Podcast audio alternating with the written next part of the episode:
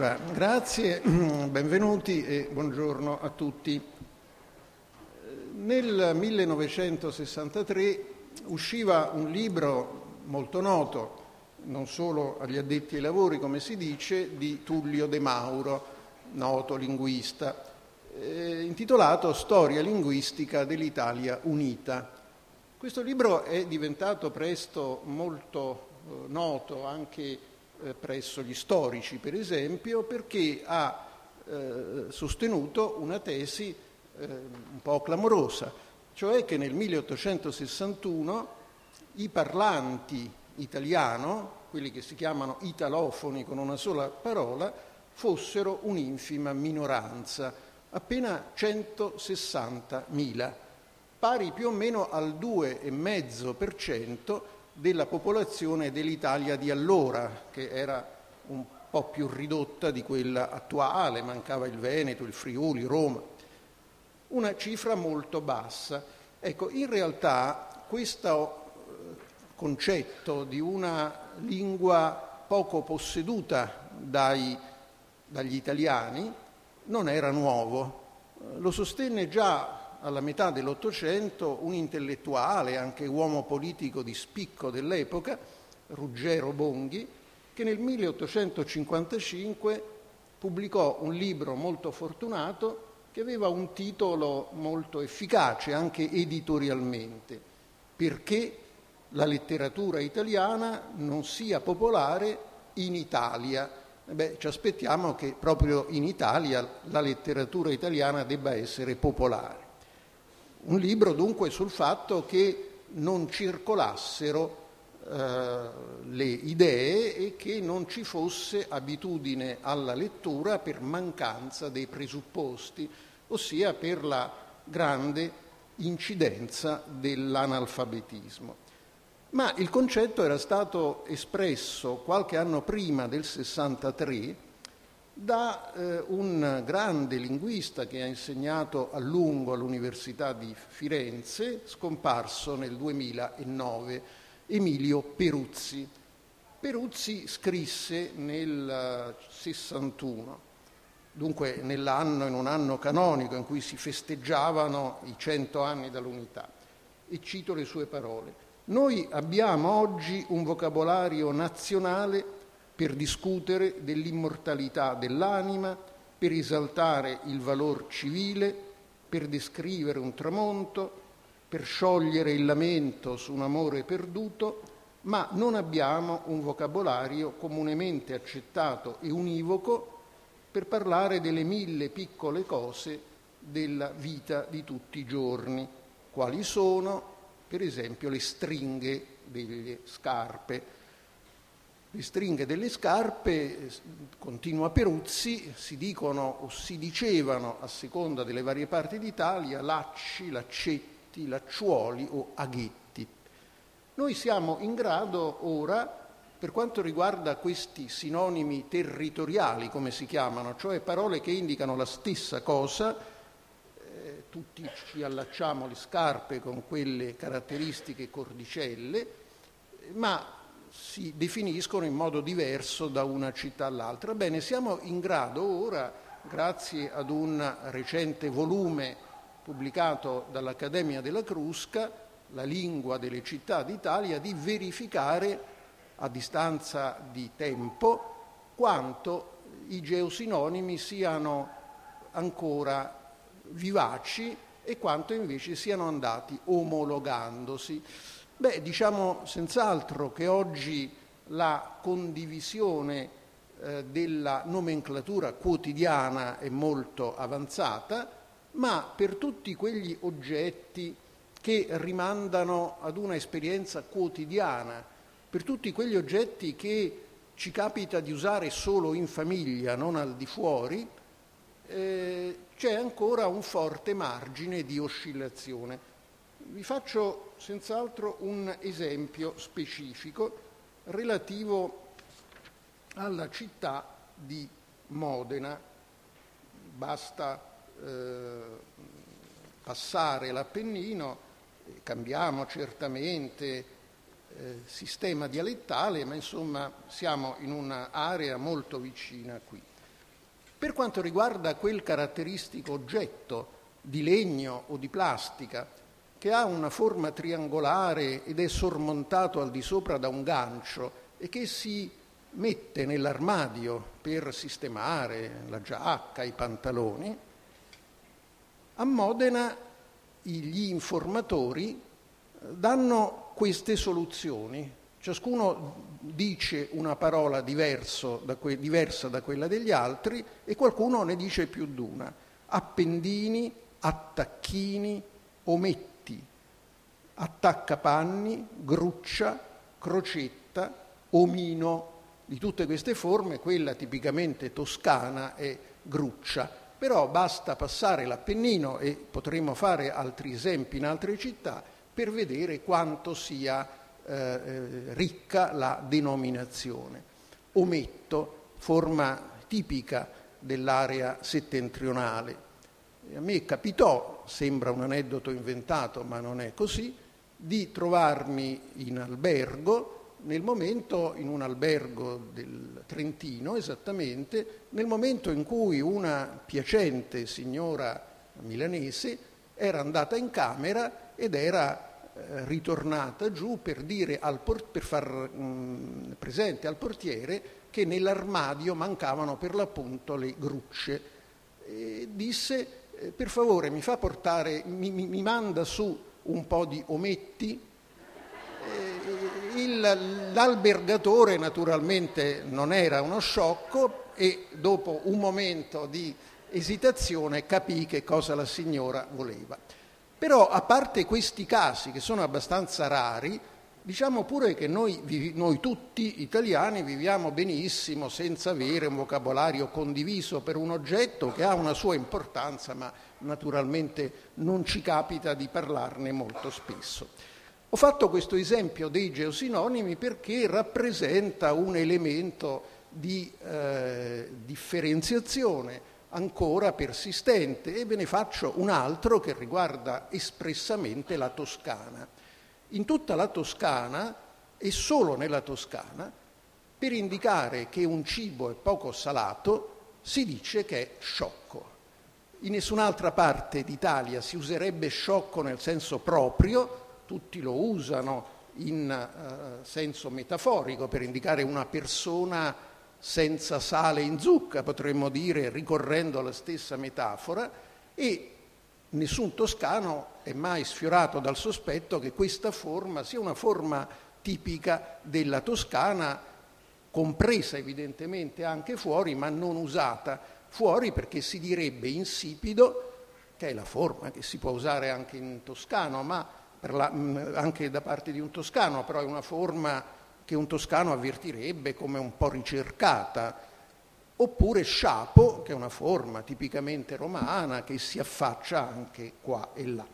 Dicevo, ho fatto questo esempio dei geosinonimi per introdurre il tema di una differenziazione persistente, ma ritorno al tema principale, quello della numero degli italofoni e quello della mancanza di una lingua condivisa per osservare che oggi, alla luce di altre ricerche, si vedono le cose in modo un po' diverso rispetto a De Mauro.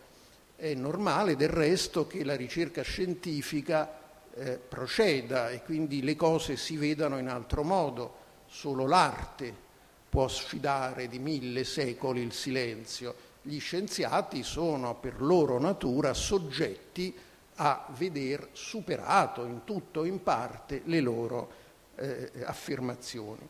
E allora che cosa è venuto fuori? Beh, intanto il calcolo puntuale eh, del numero degli italofoni, che è un calcolo presuntivo naturalmente, nessuno ce lo può dire. Arrigo Castellani nel 1982 ha letteralmente rifatto i conti. De Mauro si era fondato su questa cifra così ridotta sulla eh, popolazione toscana a condizione che avessero completato il ciclo dell'obbligo e sulla popolazione che avesse un grado di istruzione superiore nel resto d'Italia e naturalmente arriviamo a cifre così basse. Castellani però rifacendo i conti e per esempio inventariando il numero di religiosi che avevano comunque una conoscenza del codice scritto e avevano in gran parte orecchiato o qualcosa di più anche il latino, è arrivato a cifre superiori, 9,5%. E il principale criterio differenziale è che Castellani ha considerato italofoni di diritto tutti i toscani, anche gli analfabeti, e immagino che questa affermazione sia condivisa dall'uditorio, almeno dall'uditorio di origine toscana, che è la grande maggioranza, ma anche al di fuori di Pistoia un'affermazione del genere è pienamente condivisibile per le storiche ragioni che fanno sì che l'italiano che io parlo in questo momento, che voi avete la gentilezza di ascoltare, è il toscano, il fiorentino più esattamente come è andato evolvendosi nel corso del tempo. Anche ammettendo che gli italofoni fossero il 9,5, il 10%, l'assunto fondamentale di De Mauro resterebbe in piedi naturalmente, perché chiaramente dobbiamo pensare al 90% che era soltanto in grado di esprimersi in dialetto. Però bisogna considerare una variabile molto importante, quella che tecnicamente si chiama della competenza passiva, ossia la capacità che eh, si ha eh, non di padroneggiare, di usare attivamente una lingua, ma di capirla. Questa esperienza la facciamo tutti quando maneggiamo più o meno bene una lingua straniera. Possiamo essere in grado di capirla scritta, competenza passiva scritta, di capirla se la sentiamo parlare, ma eh, potremmo avere difficoltà invece a pronunciarla personalmente, potremmo avere difficoltà alla competenza attiva. Ora, la competenza passiva doveva essere molto più larga e per rendercene conto dobbiamo riflettere all'importanza che nel corso della storia culturale italiana ha avuto la predicazione e in generale ha avuto la Chiesa.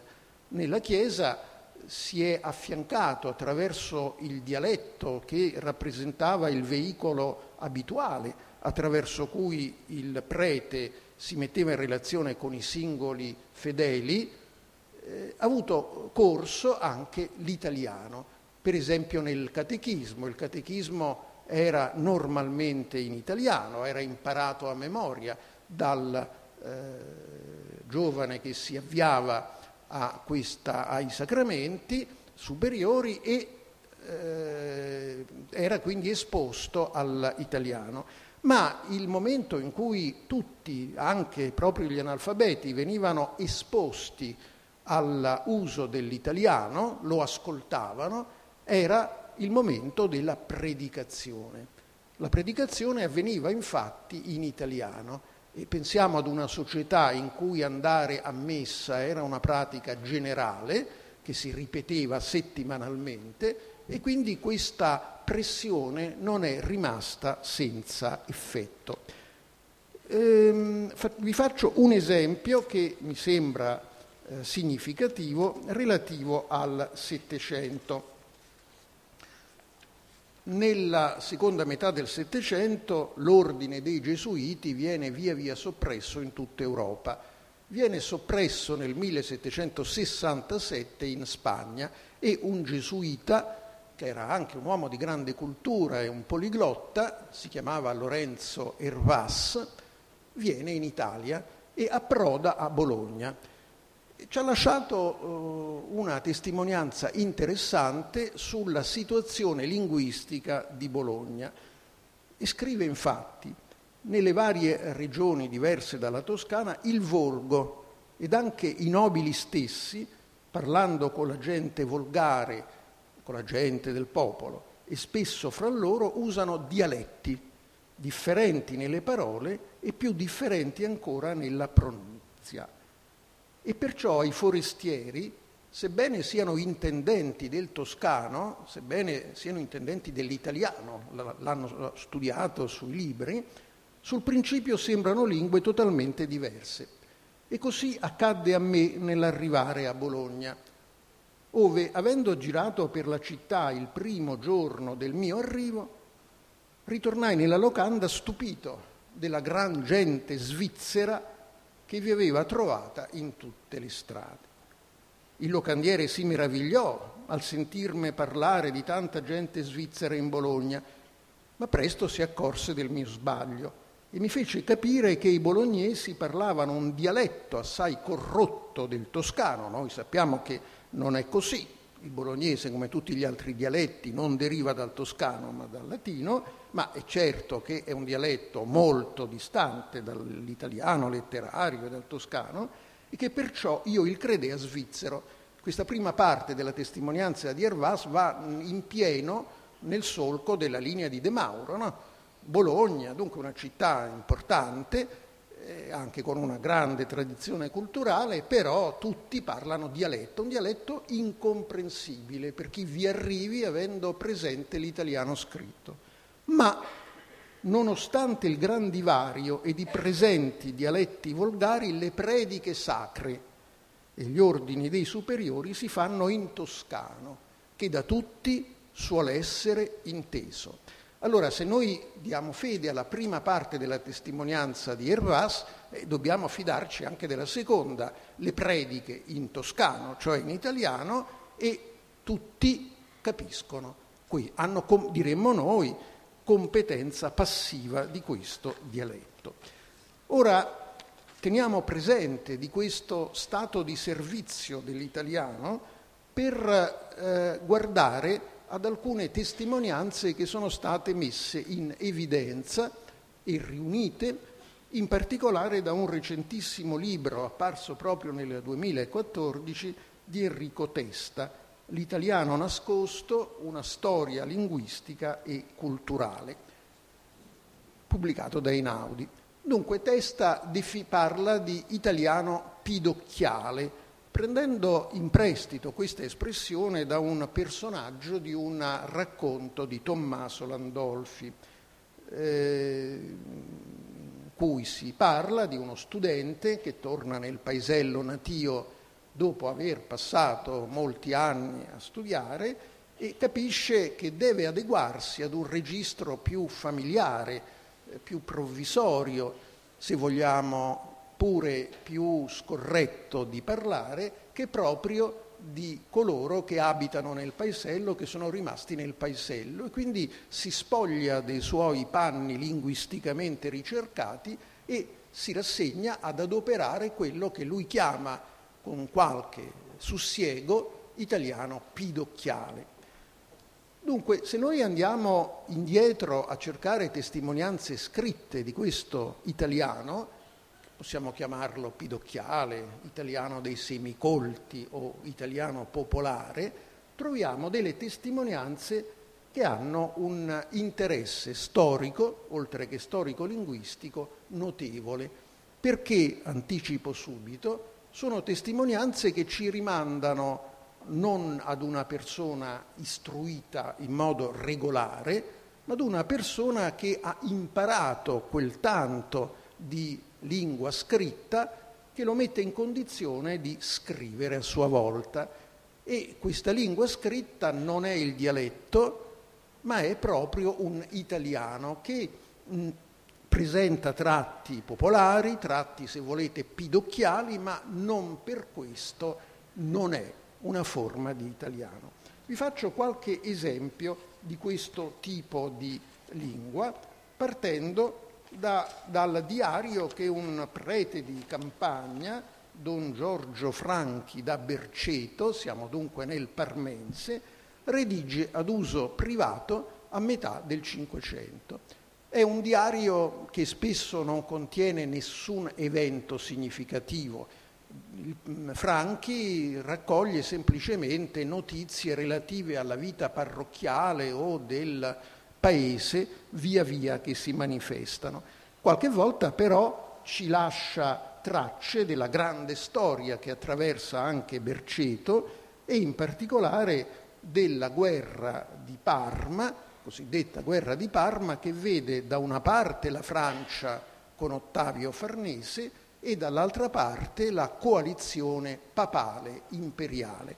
Io vi leggo ora questo brano eh, e mh, faccio subito notare quanto tenue sia la patina dialettale, la patina che ci allontana dall'italiano. Nota che dall'i 10 di giugno, giugno per fine a Ozzi, che è alli 25, gli spagnoli e quelli del Papa robone più di 10 miglia co di bestiamo.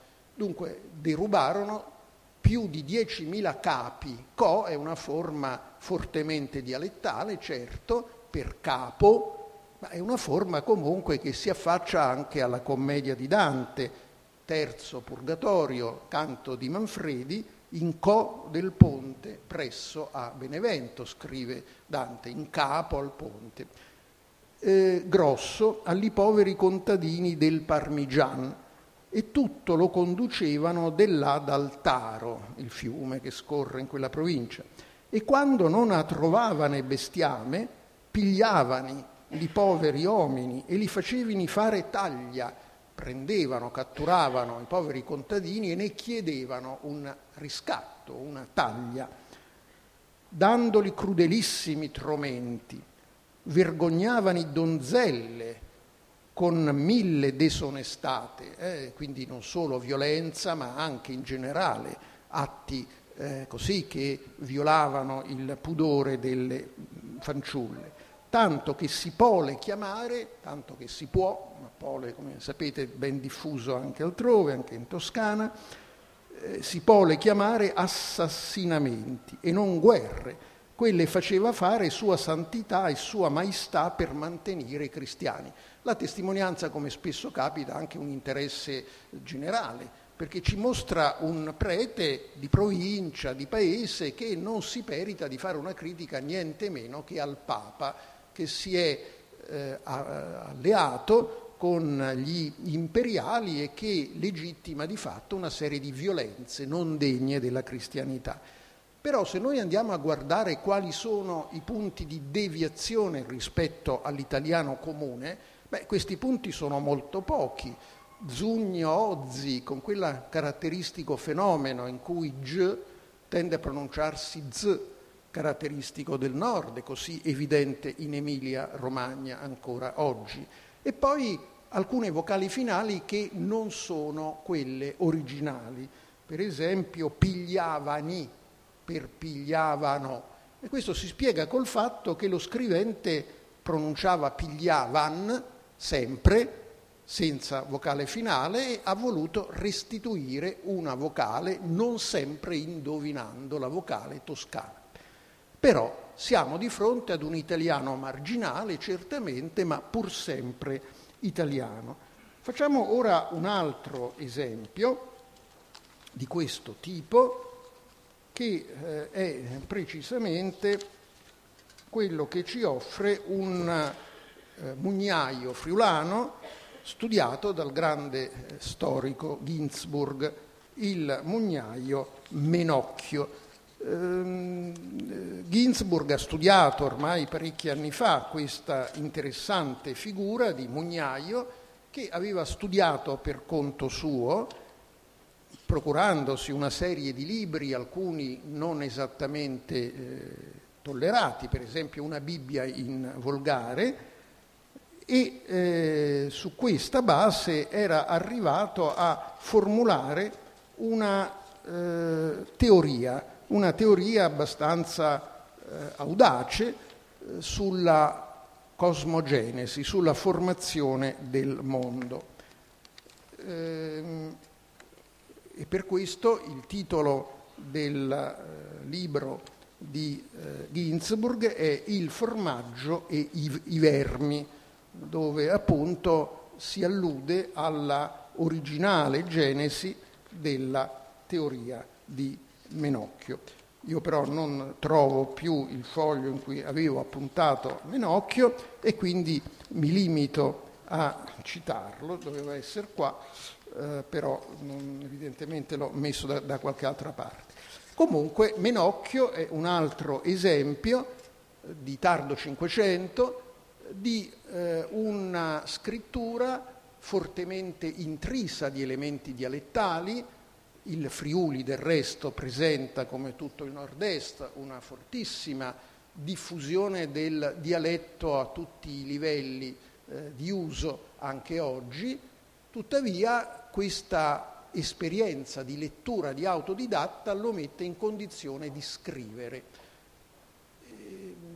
Processo a Menocchio si trascina per molti anni, come avviene anche per un più illustre personaggio che incorre nei rigori dell'Inquisizione più o meno nello stesso periodo, cioè Giordano Bruno, e come accade con Giordano Bruno, visto che Menocchio si ostina a non fare abiura delle sue affermazioni eretiche, viene eh, giustiziato. Eh, citiamo adesso un altro esempio eh, che ci rimanda alla esperienza della, dei soldati della seconda guerra mondiale. Qui siamo di fronte a una eh, serie di lettere mandate dai caduti e dai dispersi di una ristretta comunità, quella dell'oltrepo pavese, alle famiglie. E sono lettere che eh, la curatrice Paola Chiesa ha avuto il merito di munire di una scheda in cui si eh, diceva qual era il grado di istruzione dello scrivente. Eh, tutti avevano frequentato qualche anno di scuola elementare, qualcuno era arrivato anche alla licenza, ma la quasi totalità di questi soldati svolgevano eh, lavori molto distanti dalla abitudine alla lettura per esempio il contadino, il manovale, il fabbro. Invece è molto interessante il fatto che eh, la lingua usata da questi soldati è un italiano che, come dirò meglio fra poco, non è molto lontano da quello che oggi possiamo trovare in, nella prima superiore di alcuni istituti tecnici, in particolare o professionali, in zone particolarmente eh, difficili. Eh, io qui mi guardo bene dal fare un'accusa eh, indifferenziata, la scuola è allo sfascio, non lo penso affatto e non lo penso non solo perché esistono vaste zone di eccellenza, a partire dagli storici licei Forteguerri, Amedeo d'Aosta di Pistoia, ma perché eh, la situazione cambia molto. Però se c'è qualcuno tra voi, come immagino, che un insegnante e magari un insegnante di scuole tecniche o professionali sa bene a che cosa mi riferisco. Qualche volta i ragazzi hanno una difficoltà nel maneggiare l'italiano scritto che non li mette molto distanti rispetto alle lettere di cui vi leggerò ora qualche brano. E parto da una lettera di uno scrivente che eh, ha eh, semplicemente appunto la, eh, ecco è un calzolaio che ha la quinta elementare e che scrive ai genitori scandendo ogni paragrafo con la ripresa di cari, cari genitori, poi andando a capo cari, cari, questo è un tratto caratteristico della scrittura popolare, quello di riprendere continuamente il filo del discorso è prigioniero in Russia e scrive cari, io vorrei essere un uccello ora per vedere, per sapere come state, come la passate, eccetera. Quello che vorrei sottolineare è la presenza di questa immagine, di questo paragone, che è un paragone storicamente pesante, perché ci sono molti poeti prigionieri che sono ricorsi alla immagine dell'uccello libero di volare, non frenato dalle sbarre, come immagine evocativa della libertà. Potremmo citare per esempio un interessante sonetto di un poeta napoletano, De Petrucciis, che eh, scrive tutto il suo canzoniere in carcere è, è, incarcerato per la cosiddetta congiura dei baroni, siamo verso la fine del Quattrocento, e in uno di questi sonetti passaro mio, si rivolge proprio al passero, forse all'uccellino in genere, come nello spagnolo pájaro, e eh, affida un messaggio alla donna amata, questo uccellino che può muoversi liberamente. Poi in, altri, in altre eh, lettere troviamo naturalmente un precipitato della retorica dell'epoca e quindi alcuni parlano di dura prova, di barbaro nemico. Queste sono espressioni naturalmente ricavate e depositate nella memoria, nella competenza degli scriventi dalla retorica dell'epoca. Però sono espressioni che comunque testimoniano una certa disinvoltura. Ma eh, vi vorrei leggere, tra le altre, il caso di un muratore il cui cognome, che cito per una ragione precisa, era Rebasti. Questo Rebasti scrive alla sorella che ha avuto appena un bambino, un nipotino dunque, e scrive, la vostra 10-8 del 10 agosto è stata un po' lumacona nel camminare, ma veramente la strada è un po' lunghina e noi che l'abbiamo fatta su una interminabile tradotta ne sappiamo qualche cosa. E già qui notiamo la capacità di maneggiare a livello scritto anche le forme alterate, lumacona, eh, per dire lenta, e poi lunghina. Vorrei vedere il rude rampollo, probabilmente in questa espressione c'è una componente giocosa, un bambino appena nato che però eh, Rebasti proietta nel futuro e magari nel suo futuro di soldato, nelle sue prime passeggiatine. E le auguro, certo le auguro invece di gli auguro, ma faccio questa osservazione per dire che non stiamo valutando un compito in classe, stiamo invece di fronte ad una testimonianza di uso vivo, reale, funzionale della scrittura e di una scrittura in una circostanza estremamente drammatica in cui un soldato prigioniero affida alla lettera il contatto con la famiglia. Quindi in una condizione in cui la scrittura assolve una funzione di alto rango emotivo e anche, potremmo dire, morale. Vorrei vedere, dicevo, il rude rampollo nelle sue prime passeggiatine e le auguro di venire diventare un camminatore instancabile come il suo zio, soldato permanente. Poi però capisce che non è un augurio da fare ad un bambino e aggiunge questa fortuna, io ritornando serio, io non la auguro al mio piccolo Rebastino. Ora Rebastino, piccolo appartenente alla famiglia Rebasti, ma non è mica ovvio creare un neologismo scherzoso vuol dire avere molta confidenza con la lingua. Facciamo la prova su di noi.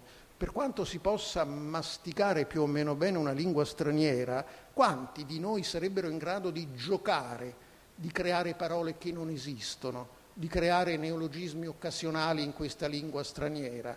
Io no, e penso molti di voi, per molti di voi verrebbe la stessa cosa, mentre tutti noi siamo in grado di giocare con la nostra lingua, con la nostra madrelingua, in cui ci muoviamo come pesci nell'acqua, che è per noi talmente spontanea e naturale come l'aria che respiriamo. E allora possiamo anche giocare sulla lingua, inventarci delle parole eh, convinti che coloro che ci ascoltano, che condividono lo stesso codice linguistico, siano in grado di capire perfettamente. Vi faccio ancora un ultimo esempio tratto da questo repertorio di lettere. Tutte le lettere sono scritte in italiano e c'è uno scrivente, un muratore di terza elementare, che racconta in italiano naturalmente un sogno. Il sogno in cui il bambino, il figlioletto, gli appare e gli dice esattamente papà pianch menca, che è un'espressione puramente lombarda. Papà non piangere. E anche questo non è ovvio, passare da un codice italiano con cui tutta la lettera è scritta a questa commovente frase del bambino in sogno in cui si ricorre invece all'idioma dell'affettività. eh, più spontanea che è per l'appunto il dialetto. Ecco, l'italiano è stato dunque anche tutto questo e dobbiamo tener conto proprio del servizio prestato come strumento indipendentemente dalla letteratura. Certo, la condizione per verificarlo è quello di maneggiare un po' di scritto, però ricordiamo che non c'erano che i rudimenti dell'alfabetizzazione venivano assunti attraverso vie varie.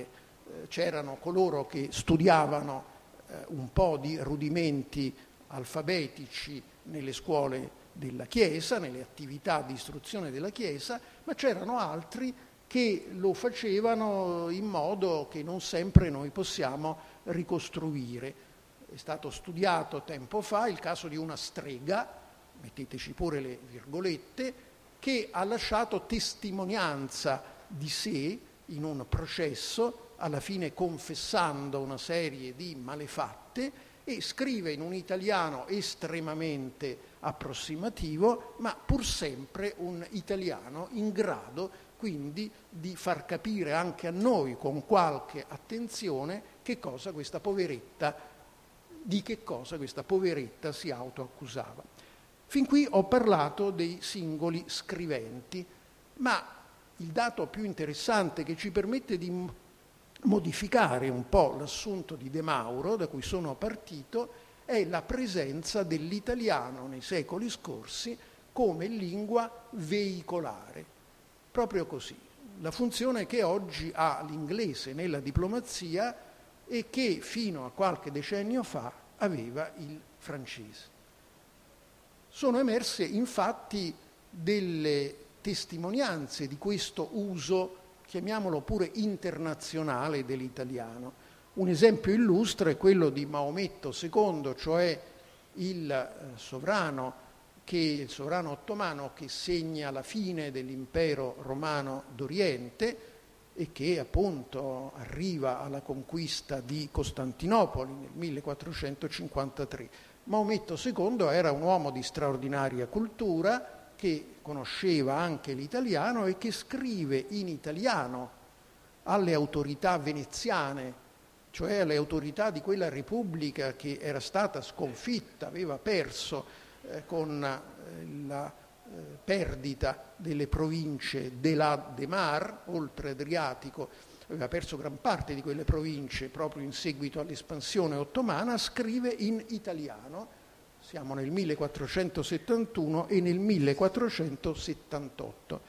Ancora più interessante è il fatto che in italiano eh, è stilato il trattato di Prut 1711, quello che indica eh, la fine di una guerra eh, tra russi e turchi, in questo caso avevano vinto i turchi, e che prende il nome dall'affluente un, del Danubio che segna oggi in parte il confine tra Romania e Moldavia, o se preferite Moldova, ma non c'è nessuna ragione di dire Moldova.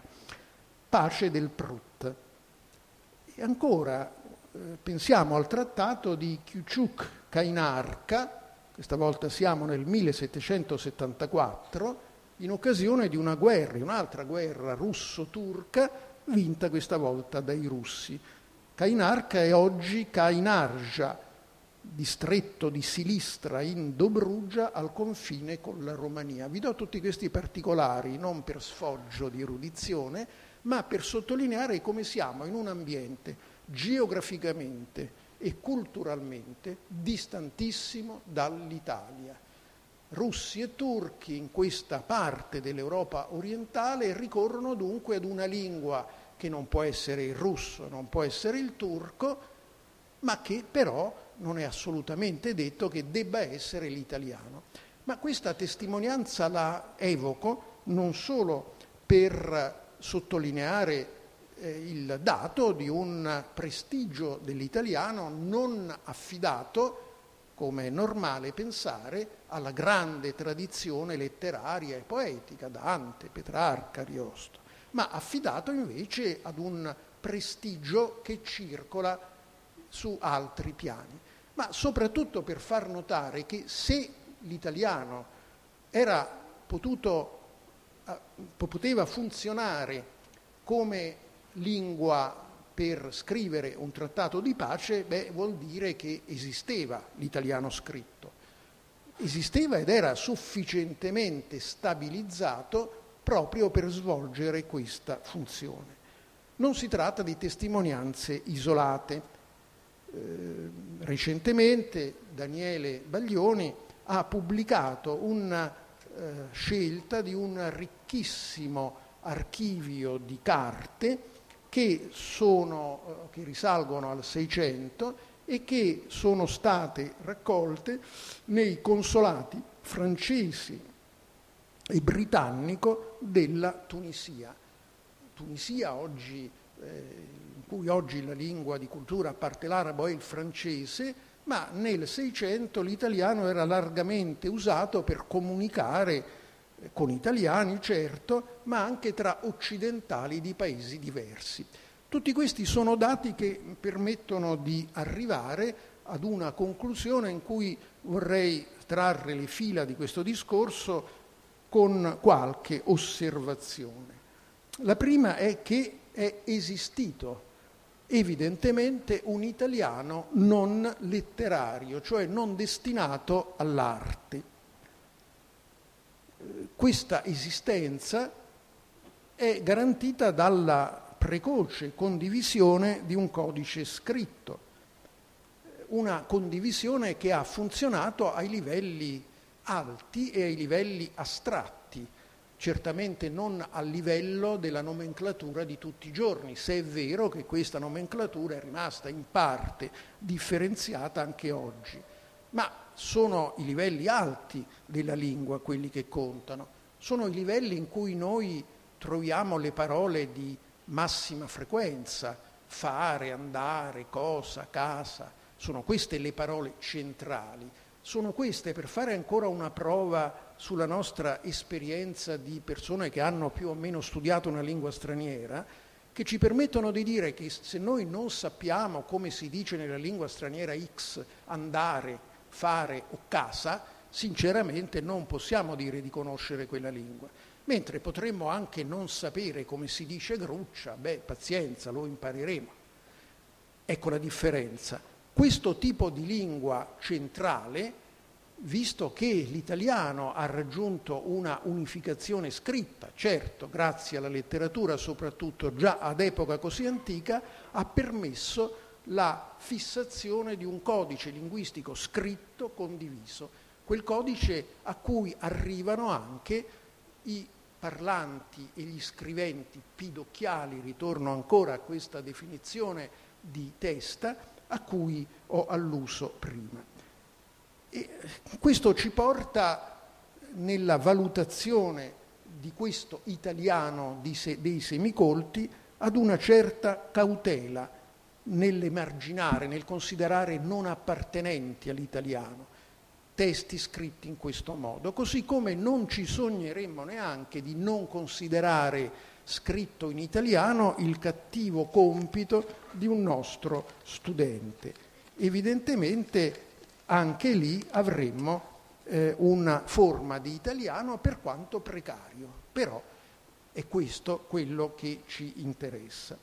Seconda osservazione conclusiva, l'italiano parlato è effettivamente un'acquisizione recente, però non dobbiamo trascurare neanche qui la competenza passiva, cioè la capacità di capire l'italiano pronunciato da altri. Ho fatto prima l'esempio centrale della Chiesa, ma pensate a quello che eh, avveniva eh, per i domestici eh, delle famiglie nobili o comunque eh, benestanti in cui circolava variamente anche l'italiano e questi domestici dialettofoni erano esposti anche loro, uso esposto come si direbbe esposto alla televisione, ad un mezzo che irradia un certo modello di lingua e di cultura. E ho già detto che il fatto di avere parole diverse per indicare la gruccia non è così grave e quindi è un dato certamente significativo, ma che non va sopravvalutato e soprattutto non va neanche demonizzato, nel senso che eh, ci sono delle abitudini regionali, locali, che tutto sommato costituiscono anche la ricchezza del panorama culturale italiano e che quindi non c'è ragione di eh, penalizzare. Per rispondere conclusivamente al quesito che ho posto come titolo del mio intervento, da quando l'italiano è una lingua condivisa, la risposta non può che essere differenziata è una lingua condivisa dal punto di vista dello scritto da molto tempo. È una lingua in gran parte condivisa dal punto di vista della competenza orale passiva da qualche secolo.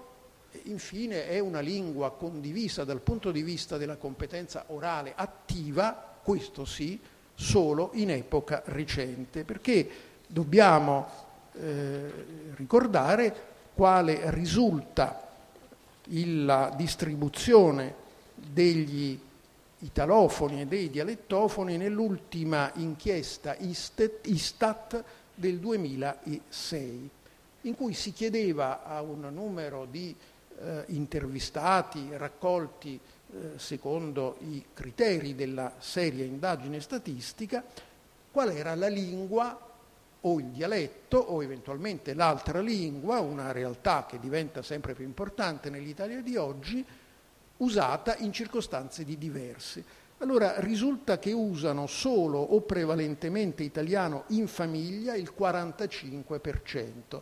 Mi direte solo il 45%? Eh, però teniamo conto che il resto alterna, dichiara di alternare italiano e dialetto a seconda del familiare a cui ci si rivolge. È ancora oggi comune che si ricorra al dialetto, chi ne possiede uno, alla, eh, alle persone più anziane o magari anche al bambino piccolo, in quanto il dialetto è il centro dell'affettività, dell'emotività.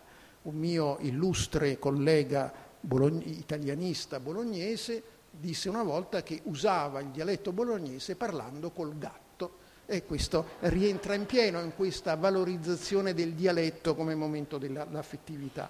Ma torniamo al dato Istat, 45% in famiglia, 48% con gli amici, dunque in una circostanza di grande eh, così, confidenza, e con estranei il 72%. Ecco, ai fini dell'uso dell'italiano dobbiamo tener conto proprio di questo dato, 72%, che diventerebbe ancora superiore se guardassimo all'uso dei giovanissimi, eh, perché in quel caso saliamo all'85%. Allora possiamo dire che nel 2006 finalmente l'italiano è diventato condiviso anche per quanto riguarda quello che comunque è l'aspetto primario di una lingua, cioè il suo uso orale. Grazie.